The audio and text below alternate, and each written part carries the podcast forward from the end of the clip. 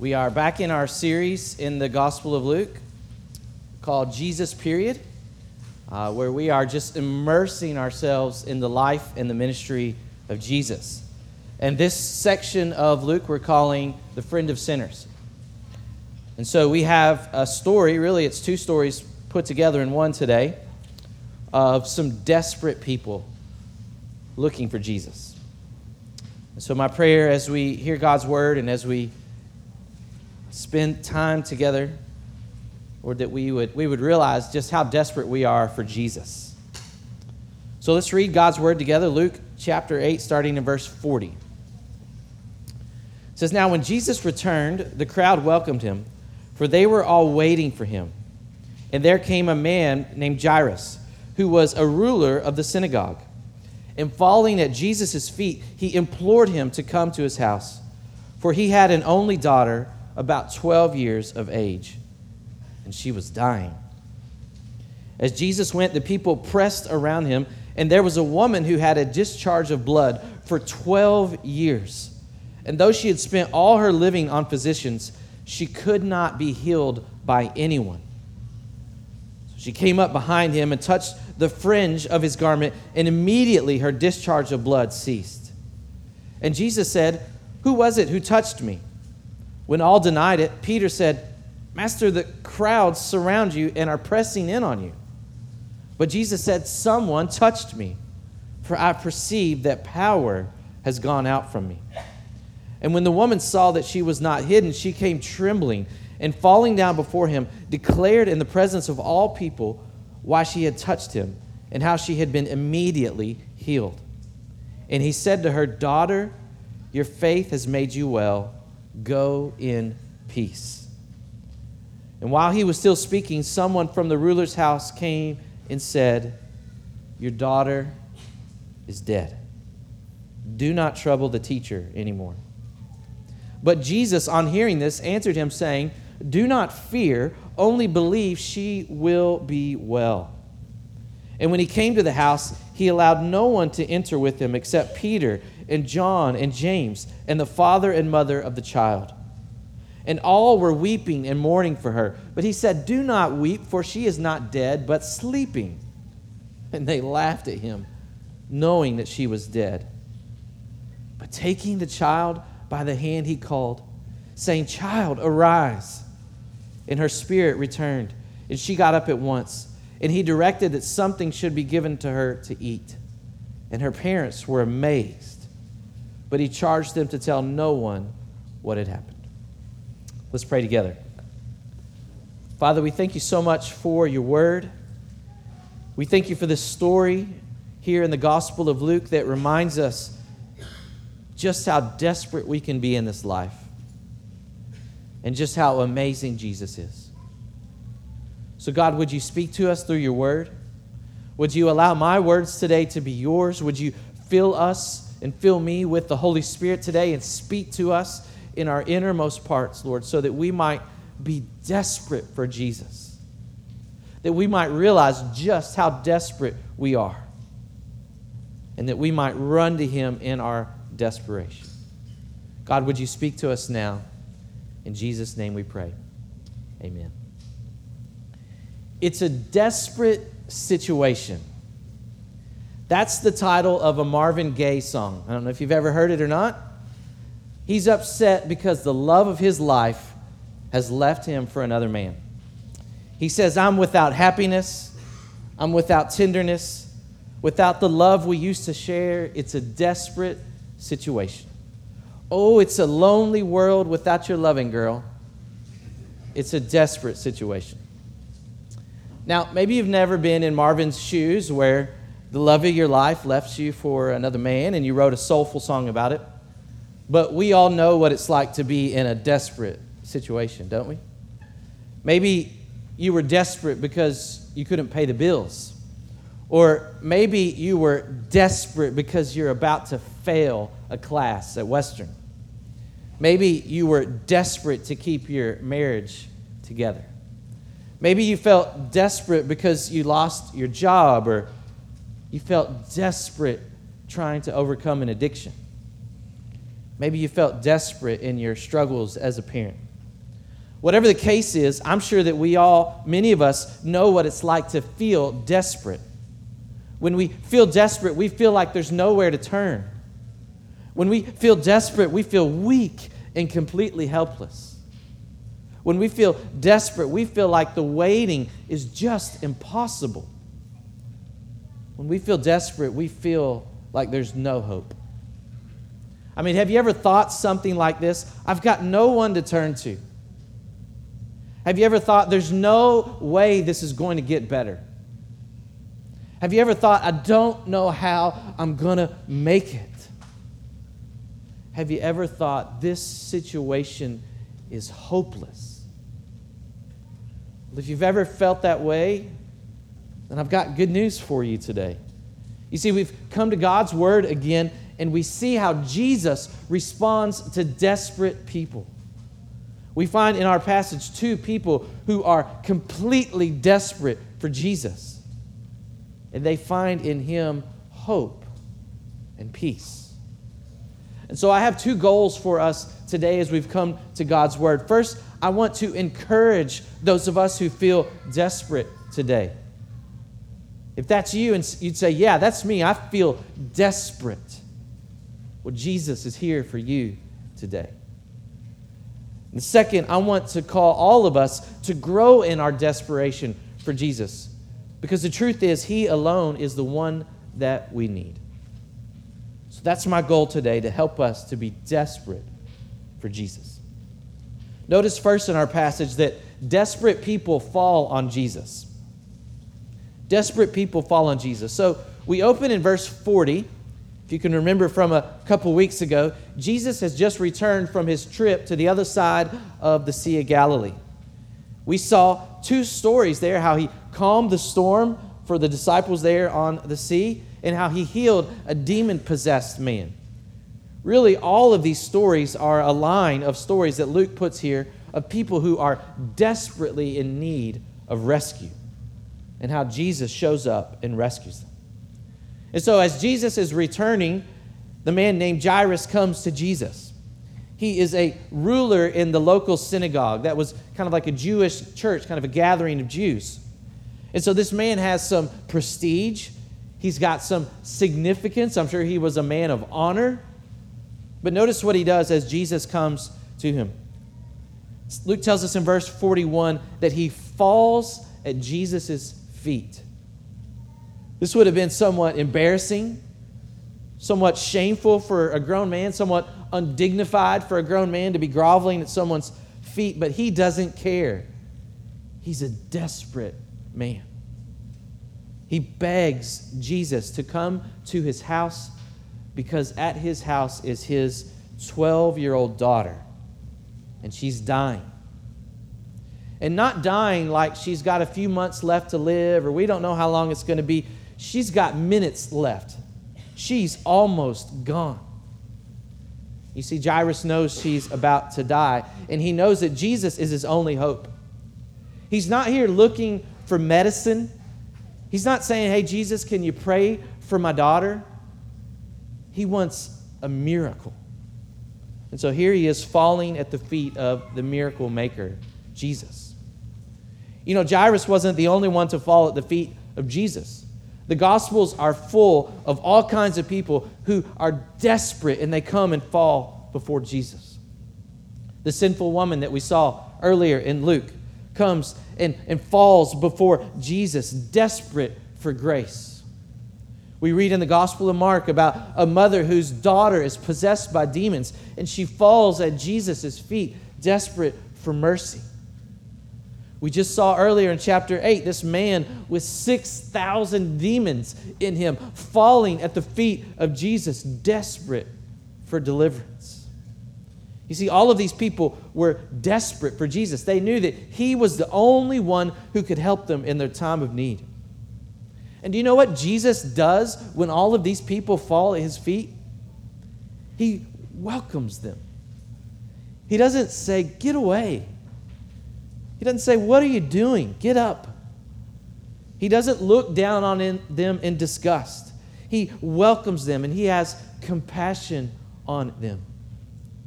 Did you know that there is not one story in all four of the Gospels where Jesus turns someone away who comes to him desperate for help?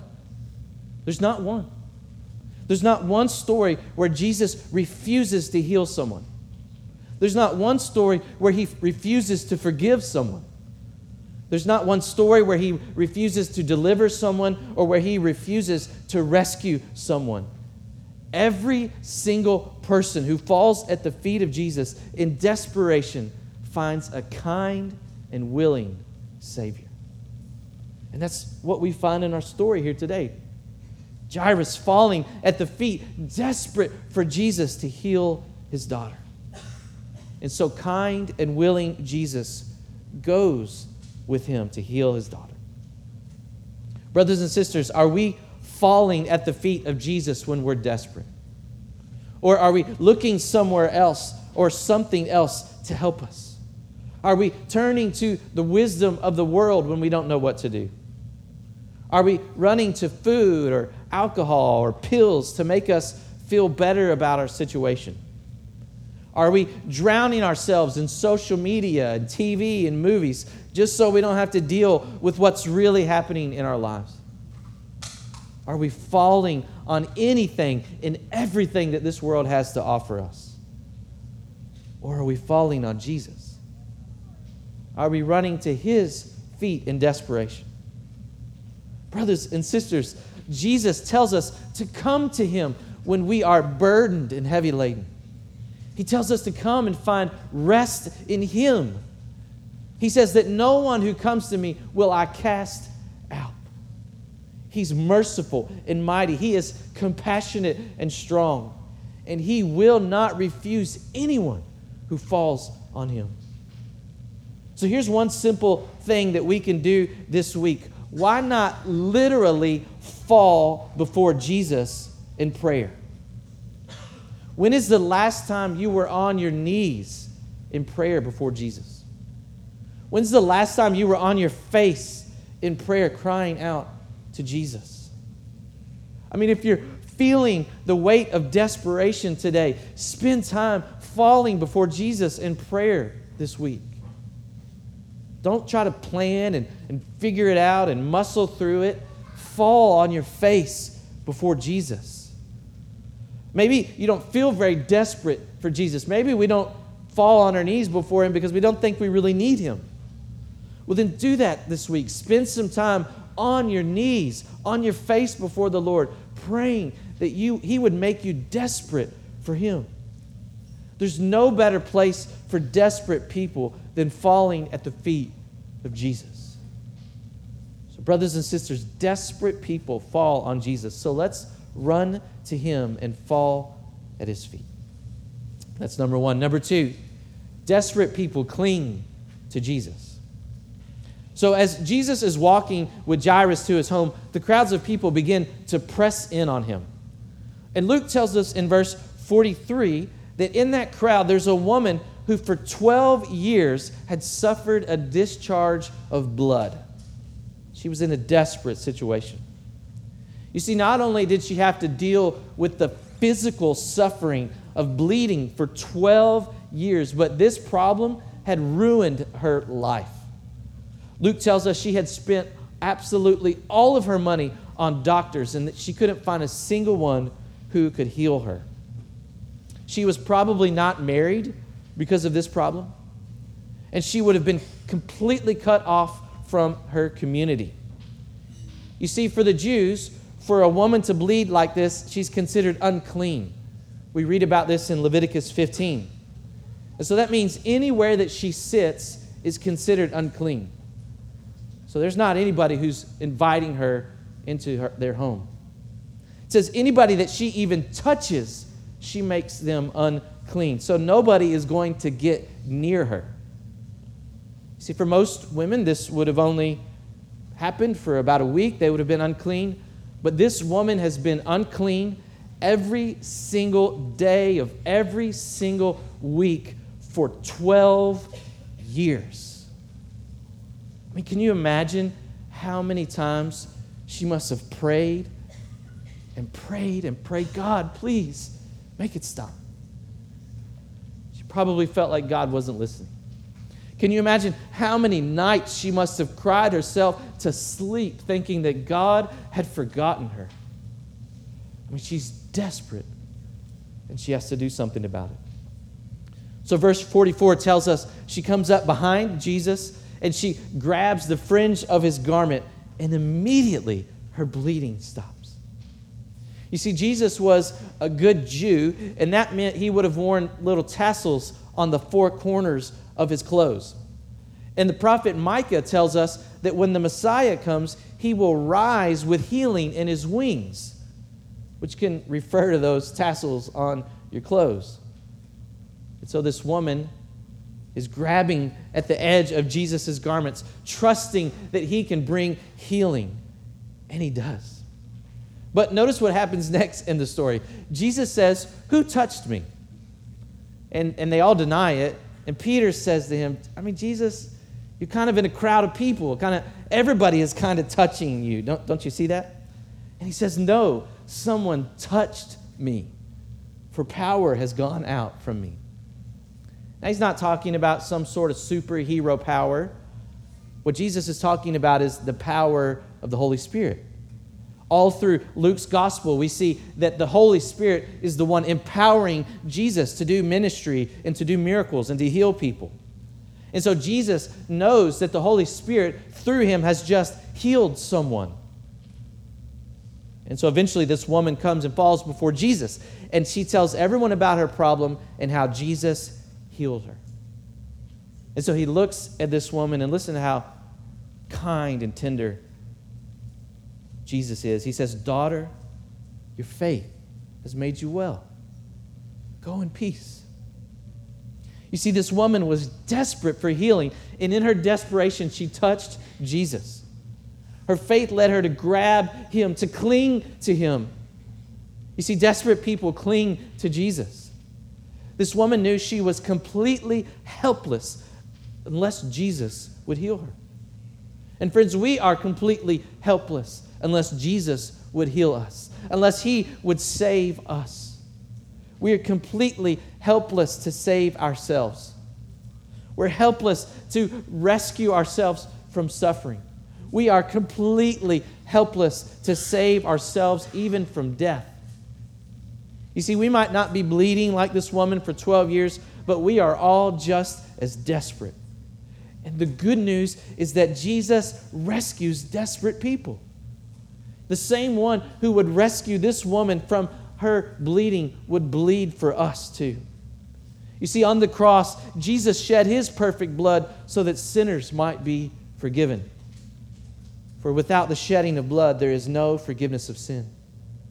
On the cross, Jesus shed his precious blood so that sinners might be cleansed. For the blood of Jesus, God's Son, cleanses us from all unrighteousness. On the cross, Jesus shed his powerful blood so that sinners might be ransomed. For Jesus, by your blood, you ransom people from God, for God from every tribe and language and people and nation. Jesus shed his blood for sinners who know that they are desperate and helpless without him. I wonder have you ever been saved by the blood of Jesus? Have you been forgiven? Have you been cleansed? Have you been ransomed for God? If the answer is no, would you cling to Jesus today? Would you give up any hope of being good enough? That's hopeless. Would you give up any hope of saving yourself? You can't do it. None of us can. Would you cling to Jesus with a helpless desperation? Just like that woman, would you reach out and grab Jesus so that he might rescue you? if you would repent of your sins and believe that Jesus lived and died and rose again for you, He will save you. He will. If you would just humble yourselves and become desperate for Jesus, you can be saved even today, even right now in this moment. You've never done that, would you cry out to Jesus? Would you call upon His name so that He might come and save you? Would love to talk to you later about how you can do that today if you've never done that. Come to Jesus, fall at his feet, and cling to him. He's your only help, your only hope of salvation. You see, desperate people cling to Jesus just like this woman. Notice how Jesus wants this secret healing to be public. I mean, Jesus could have just let this woman be healed without letting everyone know. I mean, he could have kind of turned to her and winked at her and kind of kept on going to the house, like, I know what happened. I'm glad you're good. But notice how he wants everyone to know what happens. He wants her to know that everyone knows what happens. And notice how the woman comes trembling before Jesus. She's been exposed. She probably spent those 12 years drowning in a sea of shame and hiding. The fact that she just touched Jesus from behind kind of secretly shows that. But you see, Jesus wants her front and center. He wants everyone to know that that shame is gone. He wants everyone to know that it's her faith that brought healing. And he wants to speak his peace over her. Some of us today might be working really, really hard to hide our desperation. Maybe you're enslaved to pornography and you're hiding it from everyone. Maybe you're dead spiritually on the inside and you're just hiding it from everyone. Maybe you're depressed and you're hiding it. Maybe you're harming yourself and you're hiding it. Maybe you're losing it as a parent and you're hiding it. Whatever it is, maybe you think that being exposed would be the worst thing that could happen to you. Friends, it's the best thing that could happen for you. If you would just step into the light of Christ and let your desperation be known, Jesus can bring healing to you today. He can take away your shame and He can give you peace.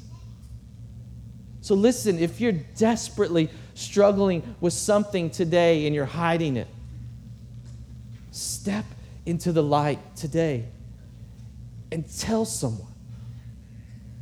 Find a, a brother or a sister in this church and tell them. Find a faithful friend that you love and that you trust and tell them. Bring your desperation into the light. Find a pastor. We've got seven of them in this church. Find somebody and tell them.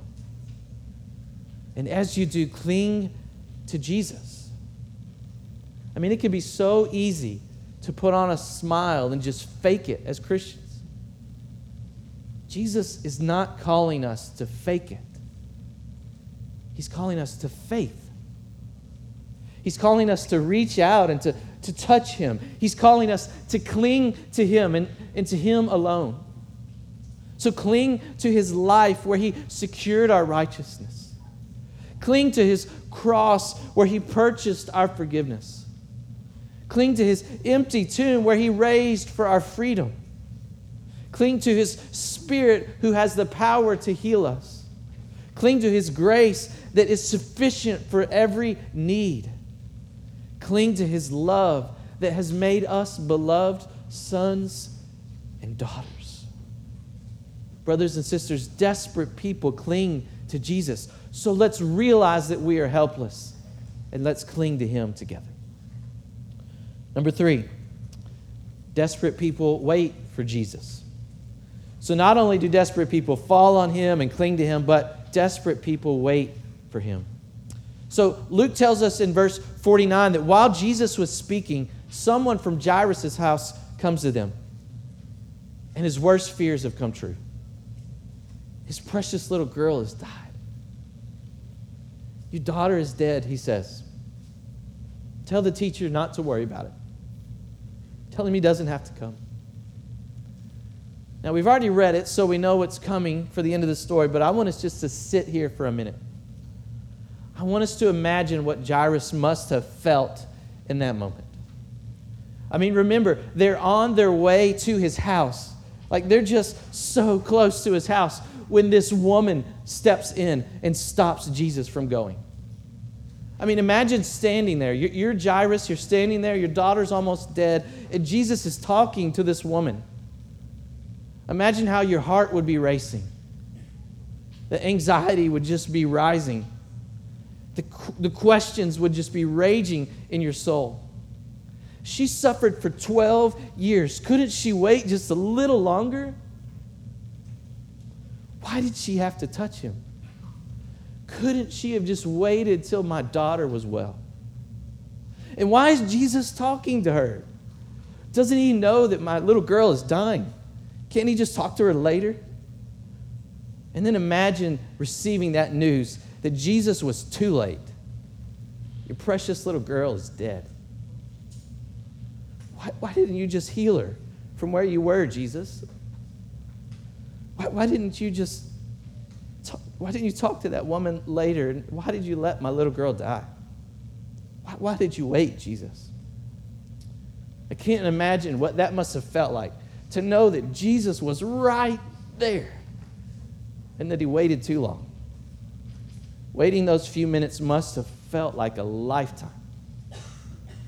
And doesn't it feel like a lifetime sometimes when we're waiting on Jesus? Doesn't it just feel, just being honest, that Jesus is taking too long in our lives? Doesn't the waiting for Him to work seem almost impossible sometimes?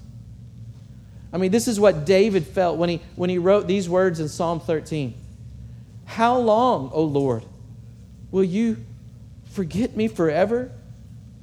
How long will you hide your face from me?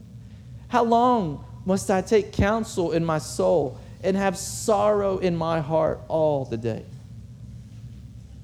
This is what Habakkuk felt when he prayed this O Lord, how long shall I cry for help, and you will not hear? Or cry to you violence, and you will not save? This is actually what Mary and Martha said to Jesus when he was too late to save their brother Lazarus from dying. Lord, if you had been here, my brother would not be dead. Sometimes waiting for Jesus seems almost impossible. Because the truth is, sometimes the miracle doesn't come. Sometimes waiting for Jesus will mean that we have to wait all the way until the end for Him to work. Sometimes we might have to wait all the way until the end when He comes again for Him to make all things new. I mean, just a few months ago, we lost our brother in Christ, Rick Moore. He suffered through dialysis for over 12 years, and the Lord took him home. And so we're going to have to wait until Christ comes again for Rick to be healed. And then early in 2021, our church lost our sweet little Ruby Starks. The Lord took her home at 10 weeks old. And we're going to have to wait until Christ comes again for sweet little Ruby to be made new. You know, we've all lost loved ones to cancer or heart disease. We, we all know what it is to pray and pray and pray some more. I'm sure many of us have had nights where we cried ourselves to sleep. See, we've all had times when the miracle didn't come, and we're just left waiting on Jesus. And the truth is, that waiting can seem impossible. But, brothers and sisters, desperate people wait for Jesus, even when it's hard, even when it's unbearable, even when it seems almost impossible. I mean, because what else are we going to do? What else can we do but wait for Him? And, friends, the Lord will not always tell us why we're waiting. He may not answer all of our questions. He may not pull out his little book and show us his plans. Here's what's going on, guys. He may never tell us why we have to wait. But Jesus is worth waiting for. He's worth it. So when we surrender to Jesus we wait for him, we show just how desperate we are for him. So we pray waiting for Jesus. We love one another even when it's hard waiting for Jesus. We share the gospel even with the hardest of hearts waiting for Jesus. We gather together in this place week by week, waiting for Jesus. We sing songs of praise, waiting on Jesus. We say goodbye to our loved ones in Christ, waiting on Jesus. And one day we will probably all feel the bitter sting of death, waiting on Jesus. But, friends, we don't wait in vain. He's coming again, and He will make all things new. So we can wait as long as it takes because we're waiting on Jesus. So, brothers and sisters, desperate people wait for Jesus. So let's faithfully wait for him. And lastly, number four, desperate people trust in Jesus. So we've come to the end of the story, and Jesus hears that the little girl has died. But Jesus looks Jairus in the eyes and says to him, Don't be afraid. Do not fear, only believe, and she will be well. And so they go to the home, and, and Jesus only lets three of his disciples and the parents come into the room. And on their way, Jesus sees all these people around them weeping and mourning the little girl. And he says to them, Do not weep. She's not dead, but sleeping. And then they laugh at him because she was dead. She was gone. Are you serious, Jesus? You think she's asleep? I mean, how foolish can you be? She's dead. And nothing is changing that. But Jesus knew different, didn't he? He goes into the house and he takes the little girl by the hand. Now, this is surprising because normally touching a dead body would make you unclean. But we've already seen in the Gospels how Jesus can touch the unclean and make them clean. And so we'll see here how Jesus actually touches the dead and brings them life. You see, with that little girl's dead hand in his, Jesus speaks to her and says, Child, arise. This is the way that a gentle parent would go into the room early in the morning and wake their child from sleeping. Sweetie, it's time to get up. It's time to get up. You see, the resurrection and the life is standing there at this bed, and he's got the power to do what only he can do to turn death back again, to bring life where there is none, to make everything sad come untrue. And so the same word that spoke light into the darkness now speaks life into this little girl's dead body. He says to her, Sweetie, it's time to get up. And at once her spirit returns to the body, and she got up just as he said. Jesus is looking around the room at their amazement. He says, What are you doing? Get her something to eat. She's been dead. Get her some food. See, this story is asking us how will we respond to Jesus? Will we give ourselves over to fear and doubt, or will we trust Jesus? Friends, desperate people trust Jesus. And just as Jesus called Jairus to believe, he's calling us to believe in him too. Do not fear, only believe. Those are the words that Jesus is speaking over us today. Do not fear, only believe. Jesus is saying to us, trust me when suffering comes. Trust me when you don't have all the answers. Trust me when all hope seems lost. Trust me when you don't know what to do. Second Chronicles chapter 20 gives us a beautiful prayer from one of Israel's kings. You see, three different nations had combined their armies and they were marching against God's people, Israel. And so King Jehoshaphat heard the news. There's no way they're going to be able to fight off these armies. He cries out this long prayer to the Lord, but listen to what he says at the end. He says, Oh, our God, will you not execute judgment on them? For we are powerless against this great horde that is coming against us. We do not know what to do, but our eyes are on you.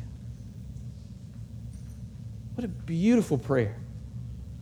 Lord, we don't know what to do, but our eyes are on you. That's the prayer of a desperate person who trusts deeply in the Lord. When we don't know what to do, we fix our eyes, we fix our gaze, we put all our hope on the Lord. Jesus, we don't know what to do, but our eyes are on you. Brothers and sisters, let's trust Jesus like that. We might know what to do when it feels like our family is falling apart. We might not know what to do when the doctors can't figure out what's wrong with us or with someone we love. We might not know what to do when our fears and our anxieties are overwhelming. We might not know what to do when we lose someone we love. We might not know what to do, but we know the one who does. We know the one who holds us in his love. We know the one who works all things for our good. We know the one who is gentle and lowly and gives us rest. We know the one who died to save us, the one who rose again to give us hope and to give us life. And we know the one who one day will come again and will bring all of us up from the dead, and we will live forever in his glorious kingdom. And since we know Jesus, brothers and sisters, let's keep our eyes on him and let's trust him. Let's put all our hope in him. Brothers and sisters, desperate people trust Jesus. So let's keep our eyes on him as we trust him. You know, these stories that we've seen in Luke 8 have been surprising to me. We've been walking through the Gospel of Luke week by week, and so it's not that surprising that Jesus heals this woman, even though that's pretty great. And it's also not even that surprising that he raises this little girl from the dead. He's already done it once before even though that's incredibly amazing. And it's not surprising to me that the people in the Gospels, in their desperation, run to Jesus. What's been surprising to me in this text is how little I run to Jesus in desperation. I think it's been surprising to me how little I run to Jesus. I can be quick to lean on my own strength. I can be quick to lean on my own wisdom. I can, I can convince myself that I'm really not that desperate. The truth is, I am utterly desperate for Jesus every moment of every day of my life. You see, it's not like I'm doing pretty good on my own, and every once in a while I just need a, a hand from Jesus, need a, a little Jesus boost to get me going. I'm desperate for Jesus every moment of every single day. I'm desperate for Jesus to be a, a good husband. I'm desperate for Jesus to be a good father. I'm desperate for Jesus to be a good pastor of this church. I'm desperate for Jesus when I lay my head on the pillow at night, and I'm desperate for Jesus when my feet hit the floor in the morning. I'm desperate for Jesus to keep me breathing and I'm desperate to, for Jesus to keep me believing in Him. I'm desperate for Jesus to keep me and to hold me and to love me and to save me. The truth is, we are all completely, utterly desperate for Jesus. We always have been, we always are, and we always will be. So, brothers and sisters, let's be desperate for Jesus together. Let's run to Him in our desperation together. Let's fall at His feet. Let's cling tightly to Him. Let's wait on Him even when it seems impossible. And let's trust Him. He loves us, He died for us, He rose for us. Let's trust Him together. Friends, every moment is a desperate situation. We might feel like there's no happiness we might feel like there's no tenderness. We might feel lost in this lonely world. But we have Jesus. We have His love. We have His grace. We have His peace.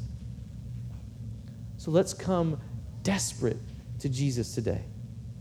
He will never turn us away. Let's pray together. Father, we thank you so much for your word today, God. And in these two people, we are reminded of how desperate we are for you. We might have ourselves fooled thinking that we're pretty good on our own. Maybe every once in a while we need Jesus, but your word has reminded us today that we are always desperately in need of Christ.